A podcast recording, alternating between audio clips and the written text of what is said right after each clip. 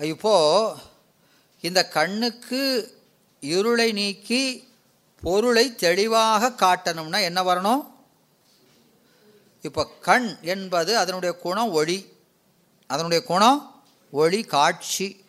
இந்த கண்ணுக்கு காட்சி சுதந்திரமாய் விளங்குமா? கண்ணு காட்சி சுதந்திரமாக விளங்குமா? அப்போ என்ன வேணும்? ஒரு ஒளியினுடைய துணை வேண்டும்.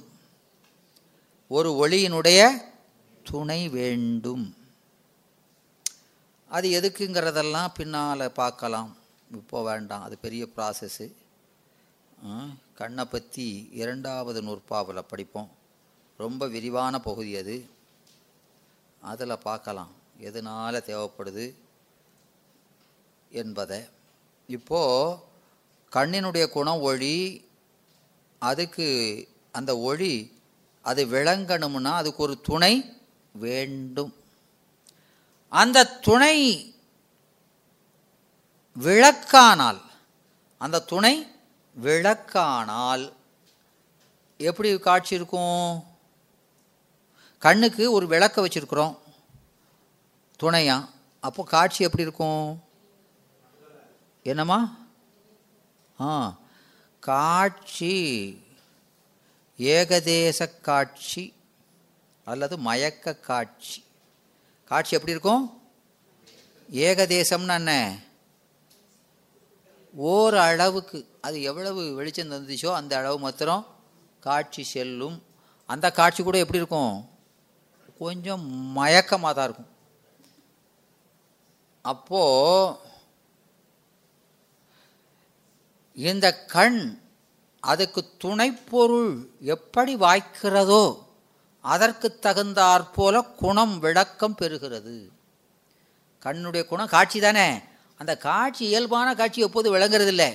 அதுக்கு துணைப்பொருள் எப்படி ஆய்க்கிறதோ அதுக்கு தந்தாப்புல காட்சியின் விளக்கமும் மாறுபடுகிறது. அது ஏகதேச பொருளானால் விளக்கமும் ஏகதேசமாக இருக்குது வியாபகமான பொருள் துணையானால் வியாபக காட்சி கிடைக்கிறது. அதுபோல உயிர் என்கிறார். ம். உயிர் கண் போல கண்ணுக்கு குணம் ஒளி காட்சி. அதுபோல உயிருக்கு குணம் அறிவு. உயிரின் குணம் என்னது? அறிவு தானே? அதில் யாரும் சந்தேகம் இல்லையே? ஆ, அறிவு. ஆ இந்த அறிவு? எப்படிப்பட்ட அறிவு? நம்முடைய அறிவு எப்படிப்பட்டது? ஆ ஏன்னா இந்த ஆன்ம இலக்கணம் சிவஞான போதத்தில் எங்கே சொல்லப்படுகிறது? ஆன்மாவை பற்றிய செய்தி எங்கெல்லாம் வருது? பன்னெண்டே நூற்பாதானே? இதில் எது இன்னும் சொல்ல முடியாதா? நூற்றுக்கணக்கானது இருந்தால் ஏப்பா? ரொம்பலாம் இருக்குது எங்கே ஞாபகம் வைக்க? என்னம்மா? அனாசினா. கரெக்டாக சொல்கிறாங்க நான்கு நான்கு. ஏன்னா இவங்க பழைய மாணவர். ரொம்ப பழசு. நாலாம் நூற்பாவில் பொது இலக்கணம். ஆன்மாவினுடைய பொது இலக்கணம். அப்புறம் என்னம்மா? மூணாம் நூற்பாவில் இருப்பு. அதை சொல்லணும். என்ன சொல்லணும்? மூணாம் நூற்பாவில் இருப்பு சொல்லப்படுகிறது. நாலாம் நூற்பாவில் பொது இயல்பு சொல்லப்படுகிறது. அப்புறம்? யோசிக்கிங்களே ஏழாம் நூற்பாவில் சிறப்பு இயல்பு சொல்லப்படுகிறது. ஏழாம் நூற்பாவில் சிறப்பு இயல்பு சொல்லப்படுகிறது. அப்போ அங்கே என்ன சொல்கிறாரு ஆன்மாவினுடைய இயல்பு எதுன்னு? இரண்டினையும் அறிவதாய். இல்லையா? ஆ. உபதேசியாய் நின்ற அறிவு. அவ்விரண்டின்பாலும் உளதாய். நின்ற அதுவே அவ் ஆன்மாவாம் என்றது என்று விளக்கம் சொல்கிறார் எனவே இந்த ஆன்மா இரண்டினையும் அறிவது. எது இரண்டனையும்? ஆ சத்து அசத்து. சத்து அசத்து. ஆகிய இரண்டு பொருளையும் அறிவதுன்னு அனுபவிப்பது. தானே சுதந்திரமாக அனுபவிக்குமா? இல்லை அதற்கு துணை வேண்டும். துணை கொண்டு அனுபவிப்பது. இரண்டனையும் அனுபவிப்பதுங்கிறதுக்கு எது உதாரணம்? கண் போல. அதுதான் இதை சொல்கிறேன் கண்ணு மாதிரி இருளையும் ஒளியையும் அனுபவிக்கின்ற கண் போல. இந்த ஆன்மா பாசத்தையும் அனுபவிக்கும் பதியையும் அனுபவிக்கும்.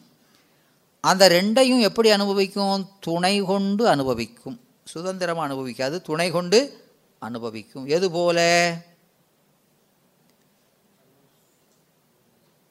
வானம் போல. எது போல?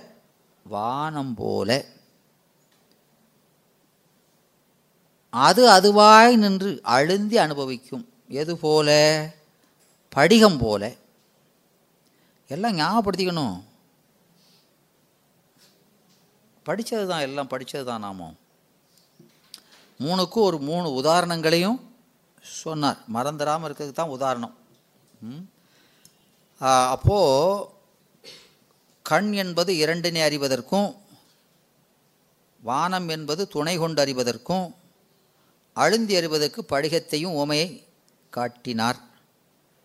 எனவே இங்கே இந்த கண் இந்த கண் அதுக்கு காட்சி செல்லணும்னா என்ன வேணும்? துணை வேண்டும். அது விளக்கு விளக்கானால் இதுக்கு என்ன கிடைக்கிறது? ஏகதேச காட்சி மயக்க அறிவு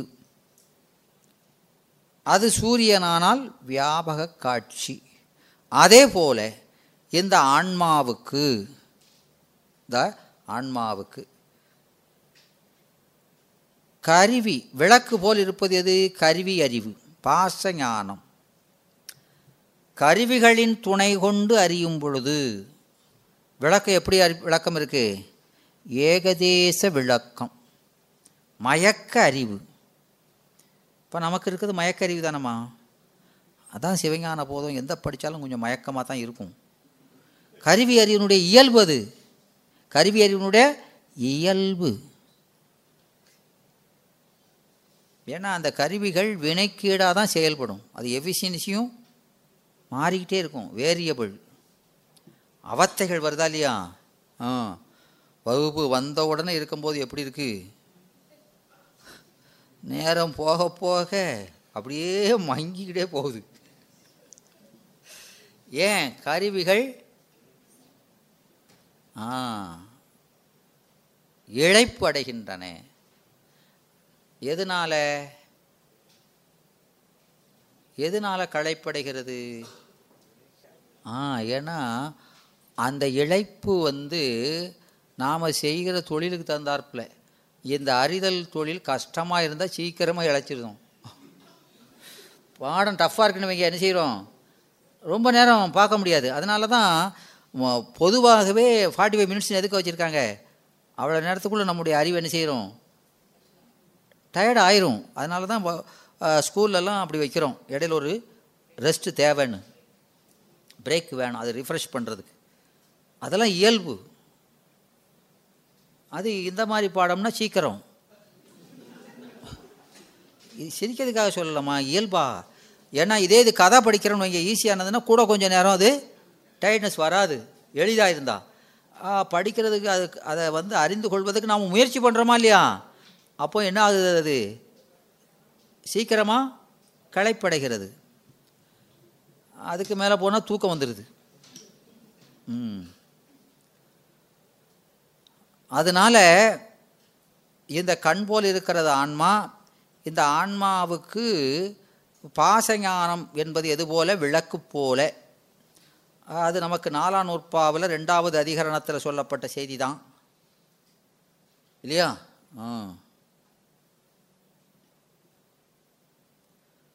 மாயாத அணுவிளக்காய் மற்றுள்ளம் காணாதேல் ஆயாதாம் ஒன்றே அது அதுவாய். வீயாத வன்னிதனை தன்னுள் மறைத்து ஒன்றாம காட்டம் போல் தன்னமேலம் அண்டலைதான் என்று அருமையாக அங்கே சொல்லியிருக்காரு. மாயா தனு விளக்கு என்றார். இந்த உடம்புலாம் என்னது? உடம்பு கருவிகளெல்லாம் விளக்கு மாறி. ஆ, சிவஞானம் என்பது சூரியன் போல. அப்போ இந்த உலகத்தில் கண்ணுக்கு காட்சியை கொடுக்கணும்னா அந்த இருளை முழுதும் நீக்கி காட்சியை எந்த விளக்காவது தர முடியுமா? விளக்கு ஃப்ளட் லைட் போடுதோம். போட்டாலும் இல்லையா அப்போ ஃபுட்பால் இதெல்லாம் விளையாடுறாங்க இல்லையா? அதெல்லாம் லைட்டு போடுதாங்க. போட்டாலும் அது ஒரு பகுதிக்குத்தான் வெளிச்சம் தர முடியுமே தவிர எல்லா இருளையும் நீக்க முடியாது. எனவே இந்த இருளினுடைய ஆற்றல் முழுவதையும் அடக்கி கண்ணுக்கு பூரணமான காட்சியை கொடுக்க வல்லது எது?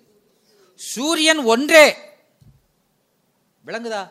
ஏனைய விளக்குகள் எல்லாம் ஒரு ஒரு பகுதியை ஓரளவுக்குத்தான் அடக்கும். இருளுடைய ஆற்றலை ஓரளவுக்குத்தான் கெடுத்து காட்சியை நல்க முடியும். அப்போ பூரணமாக இருளினுடைய ஆற்றலை கெடுத்து கண்ணுக்கு காட்சி கொடுக்கறதுக்கு என்ன வேணும்? சூரியன் வந்தால் மட்டும்தான் முடியும். விளங்குதா? அப்போ இந்த விளக்குகள் அந்த இருளை என்ன செய்கின்றன?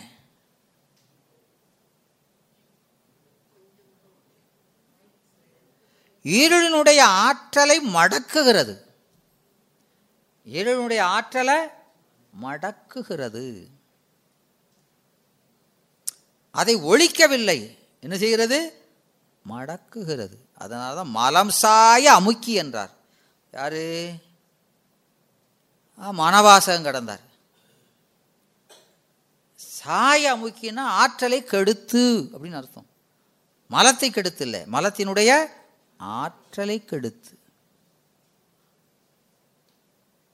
அதனால் உலகத்தில் எத்தனை விளக்கு வச்சாலும் சரி முழுமையாக இருளினுடைய ஆற்றலை அடக்க முடியாது.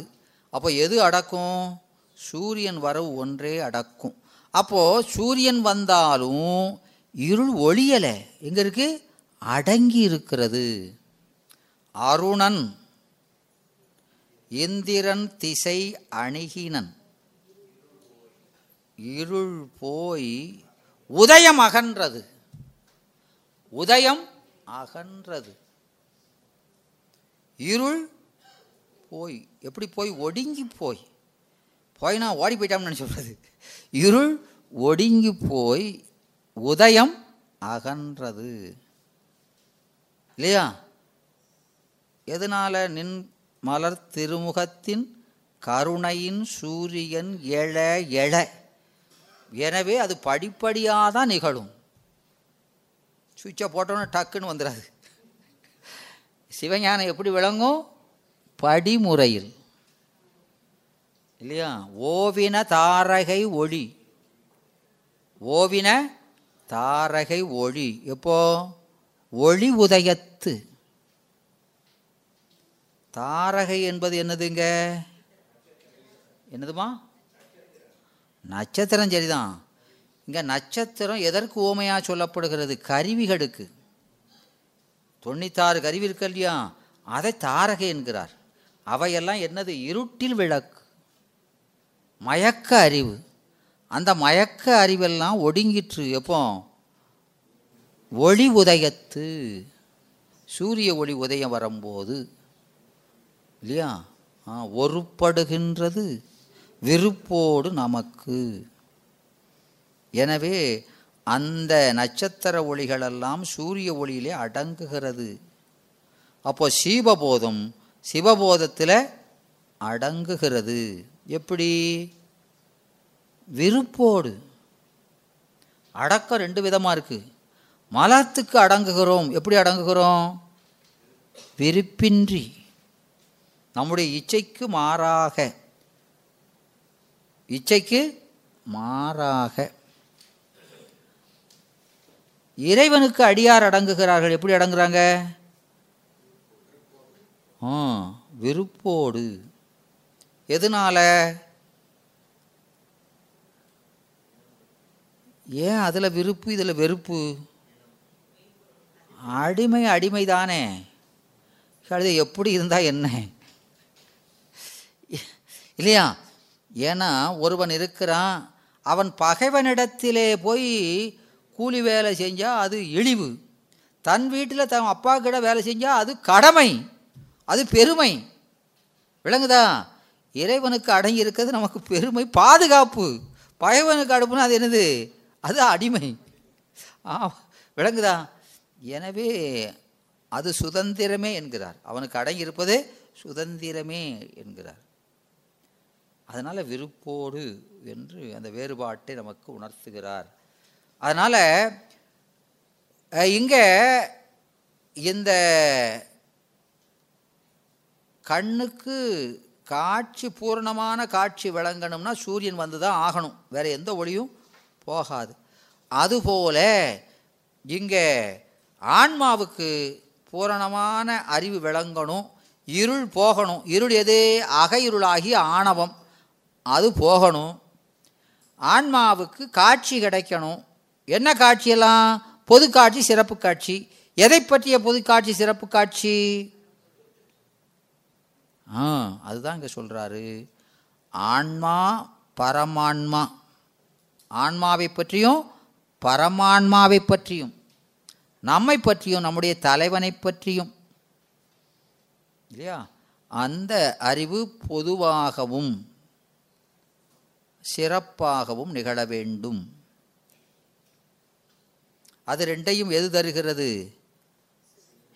கண்ணுக்கு சூரியன். இங்கே நமக்கு சிவஞான போதம் என்ற நூல் என்கிறார். அந்த சூரியன் போல் இருப்பது எது? இந்த ஞானபானுவாகிய நூல்? இந்த சிவஞான போதம் என்ன செய்தான்?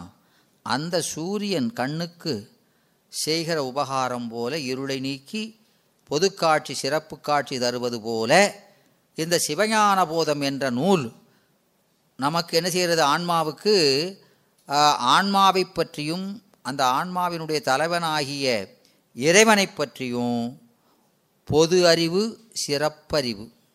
பொது அறிவு என்பது என்னது? ஜென்ரல் நாலேஜ் என்றப்படாது. பொது அறிவு என்பது என்னது? பொது அறிவாவது. ஆராய்ச்சி அறிவு. பொது அறிவுனானது ஆராய்ச்சி அறிவு. அப்போது சிறப்பு அறிவாவது அனுபவ அறிவு. அனுபவ அறிவு என்ற இரண்டு அறிவையும் தருகிறது. எது? இந்த சிவஞான போதம் என்ற நூல். இங்கே இந்த சிறப்பு பாயிரத்துக்கு உரை செய்த ஏனைய ஆசிரியர்கள் இந்த சூரியனுக்கு ஓமையாக இறைவனை கூறினார்கள். எல்லாரும் என்ன சொன்னாங்க? இறைவனை சூரியனுக்கு ஓமையாக்கினர். சிவஞான முனிவர் அந்த கருத்தை மறுத்து ஈண்டு அங்கே சூரியனுக்கு ஓமையாக இறைவனை கூறுதல் பொருந்தாது. ஏனெனில்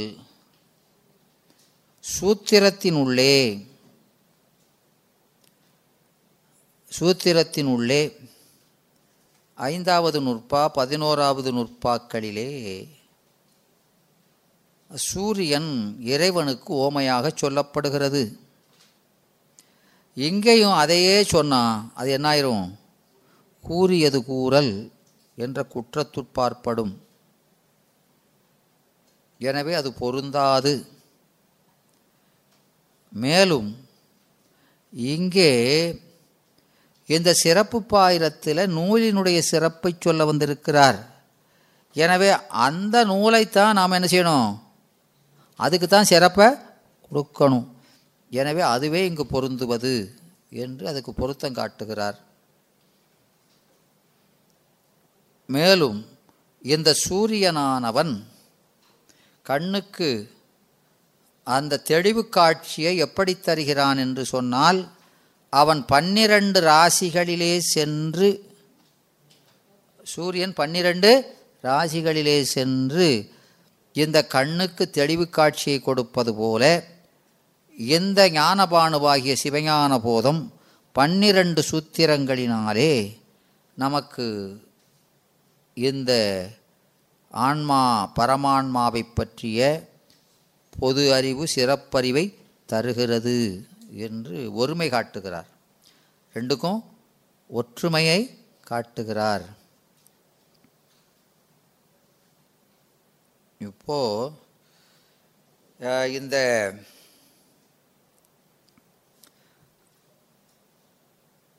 பகுதியில்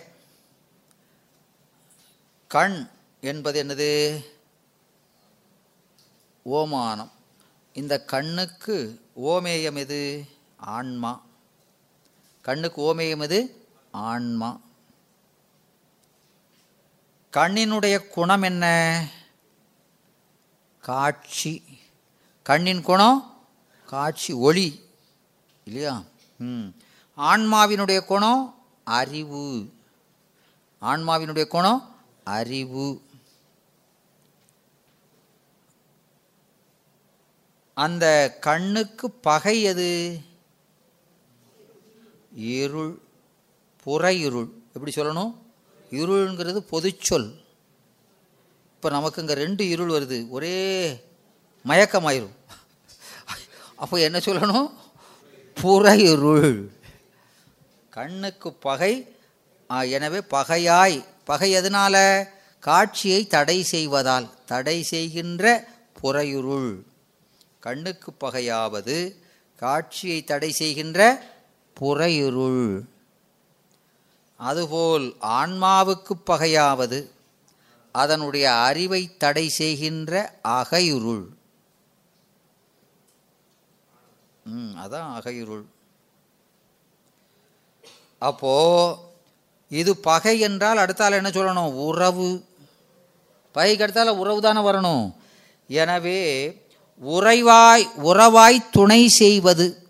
உறவாய் துணை செய்வது கண்ணுக்கு எது? விளக்கு. எது? விளக்கு. அதன் உதவி எப்படிப்பட்டது? ஏகதேசம். அதனுடைய உதவி ஏகதேசம். அதுபோல ஆன்மாவுக்கு துணை செய்வது எது? மாயக்கண்மையாகிய பாசம் பாசஞானம். அது ஏகதேசம் மயக்க அறிவு கண்ணுக்கு மயக்க காட்சி இதுக்கு மயக்க அறிவு.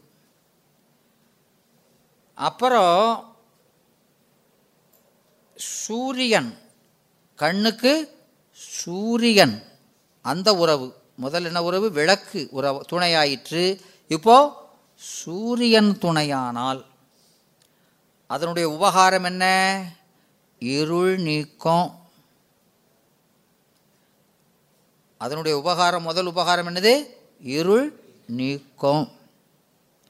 அதே போல ஆன்மாவுக்கு சிவஞான போத நூல் துணையானால் அது என்ன நீக்கிறது? அகையுருள் நீக்கம். இது புற இருள் நீக்கம் அது அகையுருள் நீக்கம்.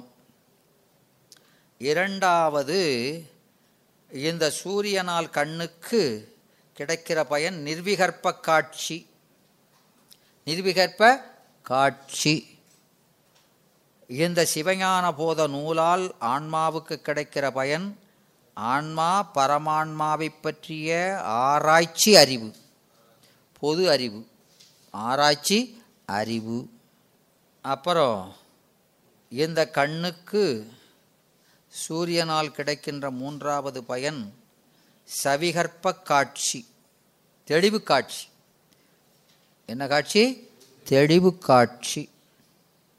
அது எப்படி கிடைக்கும் பன்னிரண்டு ராசிகளிலே சென்று தெளிவு காட்சி தருகிறது. அதுபோல இந்த சிவஞான போத நூலால் ஆன்மாவுக்கு என்ன கிடைக்கிறது? ஆன்மா பரமான்மாவை பற்றிய அனுபவ அறிவு கிடைக்கிறது. எப்படி கிடைக்கிறது? பின்னாறு சூத்திரங்களான். பொது காட்சி எதில் கிடைக்கும்? முன்னாறு சூத்திரங்களால் விளங்குதா? பொது காட்சிக்கு காரணம் எது? முன்னாறு சூத்திரங்கள். தெளிவு காட்சிக்கு காரணம் எது? பின்னாறு சூத்திரங்கள். ஏ அப்பா. இதெல்லாம் இங்கே இங்கே நூலில் இருக்காது. நீங்கள் இப்படி எழுதுனா உங்களுக்கு விளங்கும். இந்த கருத்து அங்கே பிண்டமாக சொல்லியிருக்கு. இதை நீங்கள் அப்படி பிரித்து எழுதிக்கிட்டீங்கன்னா உங்களுக்கு நூலில் சில கருத்து விளங்கும். இந்த கருத்து பூரா இதில் இருக்குது இப்படி பிரித்து சொல்லலை. விளங்குதா? நீங்கள் இப்படி பிரித்து எழுதுனா தான் உங்களுக்கு நல்லா விளங்கும். இப்போது இதில் முக்கியமாக கவனிக்க வேண்டியது என்னன்னா இதில் ஒரு முக்கியமான பாயிண்ட் இருக்குது ம். இப்போது ஆனந்தராச ஐயாவுடைய நூல் வச்சுருக்கீங்களா வச்சுருக்கவங்க அதில் திருத்தணும். ஐயா அது விட்டு போச்சு. அந்த முக்கியமான பாயிண்ட்டை விட்டுட்டாங்க. இப்போது இந்த கருத்தை சொல்கின்ற முனிவர் என்ன சொல்கிறாருன்னா இந்த கண்ணுக்கு அந்த சிறப்பு காட்சியை தருவது எதுன்னு சொல்கிறாரு அப்படின்னா ஒருபால் எழுந்த ஞாயிறு. எங்கே? ஒருபால் எழுந்த ஞாயிறு. அப்போது இந்த இருள் எப்படி இருக்குன்னு சொன்னார்? மா இருள்ன்ட்டார். எங்கும் நிறைந்திருக்கிற வியாபகமான இருள். அதை நீக்குவது எது? ஒருபால் கிழக்க தானே இருக்குது ஒரு இடத்துல தானே இருக்குது ஏகதேசம் அது. விளங்குதா விளங்குதா விளங்கலையா இருள் எப்படி இருக்கு? வியாபகமாக இருக்கு. இதை நீக்குவது எது? ஒருபால் ஏகதேசத்தின் எழுந்த ஞாயிறு. ஏகதேசத்தின் எழுந்த ஞாயிறு. தன்னுடைய வியாபகமான கிரணங்களால் ஞாபகமான கிரணங்களால் இந்த பரந்த வியாபகமான இருளை கெடுத்து காட்சியை நல்குவது போல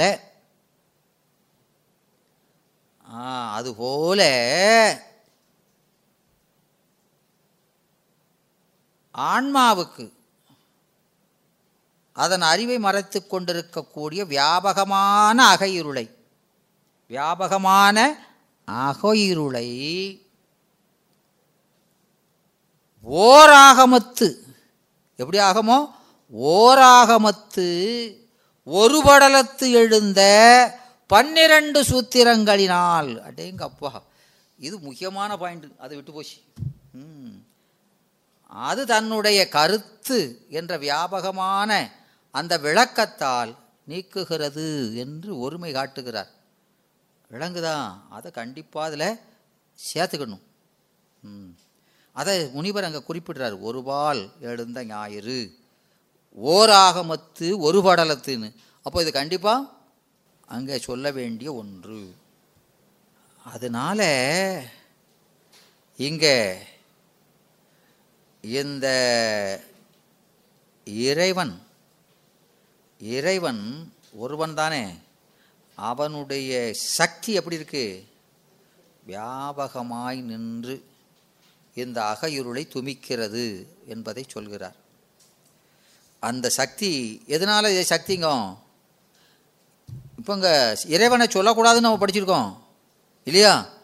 ஆனால் இங்கே எதுன்னு சொல்கிறோம் இந்த நூல் என்பது என்னன்னு சொல்லியிருக்கு? இந்த ஞான நூல் என்னது? ஆ இந்த ஞான நூல் என்பது திருவருளே. மறுவையிடும் உயர் ஞானம் இரண்டாம். மாறா மலமகல அகலாத மண்ணு போத திருவருள் ஒன்று. ஒன்று அதனை தெளிய போதும் சிவ ஆகமம். இந்த சிவாகமம் என்னது? சிவஞானமே என்கிறார். திருவருளே என்கிறார். திருவருள். எனவே திருவருளினுடைய மற்றொரு வடிவம்தான் இந்த நூல் ஞான நூல் என்கிறார். அப்போ அதுவும் இதுவும் வேறல்ல. அதனால் இந்த பாட்டில் மலர்தலை உலகில் மாயிருள் துமிய பலர் புகழ் ஞாயிறு படரி நல்லதை காண்டல் செல்லா கண்போல். இங்கே கண்போல் என்கிறார். கண்போல்னு சொன்னால் என்னது? அங்கே அந்த பாயிரத்தில் இருக்கக்கூடிய அந்த வாசகத்தை பார்க்கும் பொழுது கண் தான் ஓமை போல தோன்றுகிறது. கண் போலன்னு தானே சொல்கிறாரு ஆனால் நாம் எப்படி சொல்லணும்? ஞாயிறு போலன்னு சொல்லணும். இந்த கண் வந்து சூரியனுக்கு ஓமை இல்லை நூலுக்கு ஓமை கண் இல்லை. கண் எது? ஆன்மாவுக்கு ஓமை.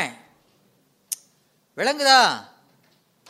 ஏன்னா புலவர்கள் அங்கே பாடும்போது எப்படி பாடினாலும் என்ன கருதி பாடினார்கள் என்று அறிந்து நாம் அதுக்கு தகுந்தாப்புல பொருளை வைத்து என்ன கருதி இதை சொல்கிறாருன்னு தெரிஞ்சு சொல்லணும். விளங்குதா? எனவே இந்த ஆசிரியர் கண் போல என்றார் எனினும் அவர் ஓமையாக சொல்ல வந்தது எதை? இந்த நூலை தானே சொல்கிறாரு அப்போ அந்த நூல் எதுக்கு ஓமை? சூரியனுக்கு ஓமை. அதனால் ஞாயிறு போல என்று மாற்றிக்கொள்ள வேணும் அங்கே. விளங்குதா? எனவே கண் எது? ஆன்மாவுக்கு தான் ஓமை. கண்ணை போய் நூலுக்கு ஓமையாக ஆக்கக்கூடாது. அப்படி சொல்லியிருந்தாலும் நாம் மாற்றிக்கொள்ள வேண்டும் என்ற ஒரு ஆணை தருகிறார். அது முக்கியமான ஒரு பாயிண்ட் அதை நாம் கவனிக்கணும். அப்படி சொன்னால் தான் பொருத்தமாக இருக்கும். இல்லை இதை கண்ணை சொன்னோம்னா கண்ணுக்கு ஓமே ஆன்மான்னு ஆயிரும். ஆன்மாவாக விளக்குது? விளங்குவது ஆன்மா. விளக்கப்படுவது எது? நூல். கண் விளங்குவது அதை விளக்குவது சூரியன். இல்லையா? அப்போ அதுக்கு தந்தாப்பில் தானே சொல்லணும். அதனால் காண்டல் செல்லா கண்போல் என்றாலும் என்ன சொல்லணும்? சூரியன் வந்தாலன்றி கண்ணுக்கு காட்சி செல்லாதது போல என்று மாற்றிக்கொள்ள வேண்டும். புரியுதா? ரொம்ப கஷ்டமாக தான் இருக்கா? சரி. கஷ்டமாக இருந்தாலும் என்ன சொல்ல வேண்டியிருக்கு? சரிதான் புரியுதுன்னு தான் சொல்லணும். காண்டல் செல்லா கண் போல. நேரம் பத்து மணி ஆயிடுச்சுலா? சரி. ம். நாளைக்கு தொடர்ந்து பார்ப்போம். ம். இந்த கருத்தை இன்னொரு தடவை நீங்கள் நாளைக்கு பார்த்துட்டு வாங்க. நான் நாளைக்கு எழுதி போடுறேன். இந்த இதை நீங்கள் சொன்னதை நான் எழுதி போடுறேன். இது ரொம்ப முக்கியமானது. இதான் எசன்ஸ் இதில். இதை நல்லா இன்னொரு தடவை நல்லா படிக்கணும். வாழ்த்தும் குருமரபு வாழ்த்தும். வான் முயல் வளாது பெய்க மலிவளம் சுரக்க. மன்னன் கோன்முறை அரசு செய்க குறைவிலாது உயிர்கள் வாழ்க. நான் மறையரங்கள் ஒங்க நற்றவம் வேள்வி மல்க மேன்மைகொள் சைவ நீதி விளங்குக உலகமெல்லாம். மேன்மைகொள் சைவ நீதி விளங்குக உலகமெல்லாம். மேன்மைகொள் சைவ நீதி விளங்குக உலகமெல்லாம். கைலாய பரம்பரையில் சிவஞான போத நெறி காட்டும் எண்ணெய் பயில் வாய்மை மெய்கண்டான் சந்ததிக்கோர் மெய்ஞான பானுபாயி. குயிலாரும் பொழில் திரு ஆவடுதுறைவாழ் ஒரு நமச்சிவாய தேவன். சைலாதி மரபுடையோன் திருமரபு நீடூடி தலைகமாதோ. திருச்சிற்றம்பலம்.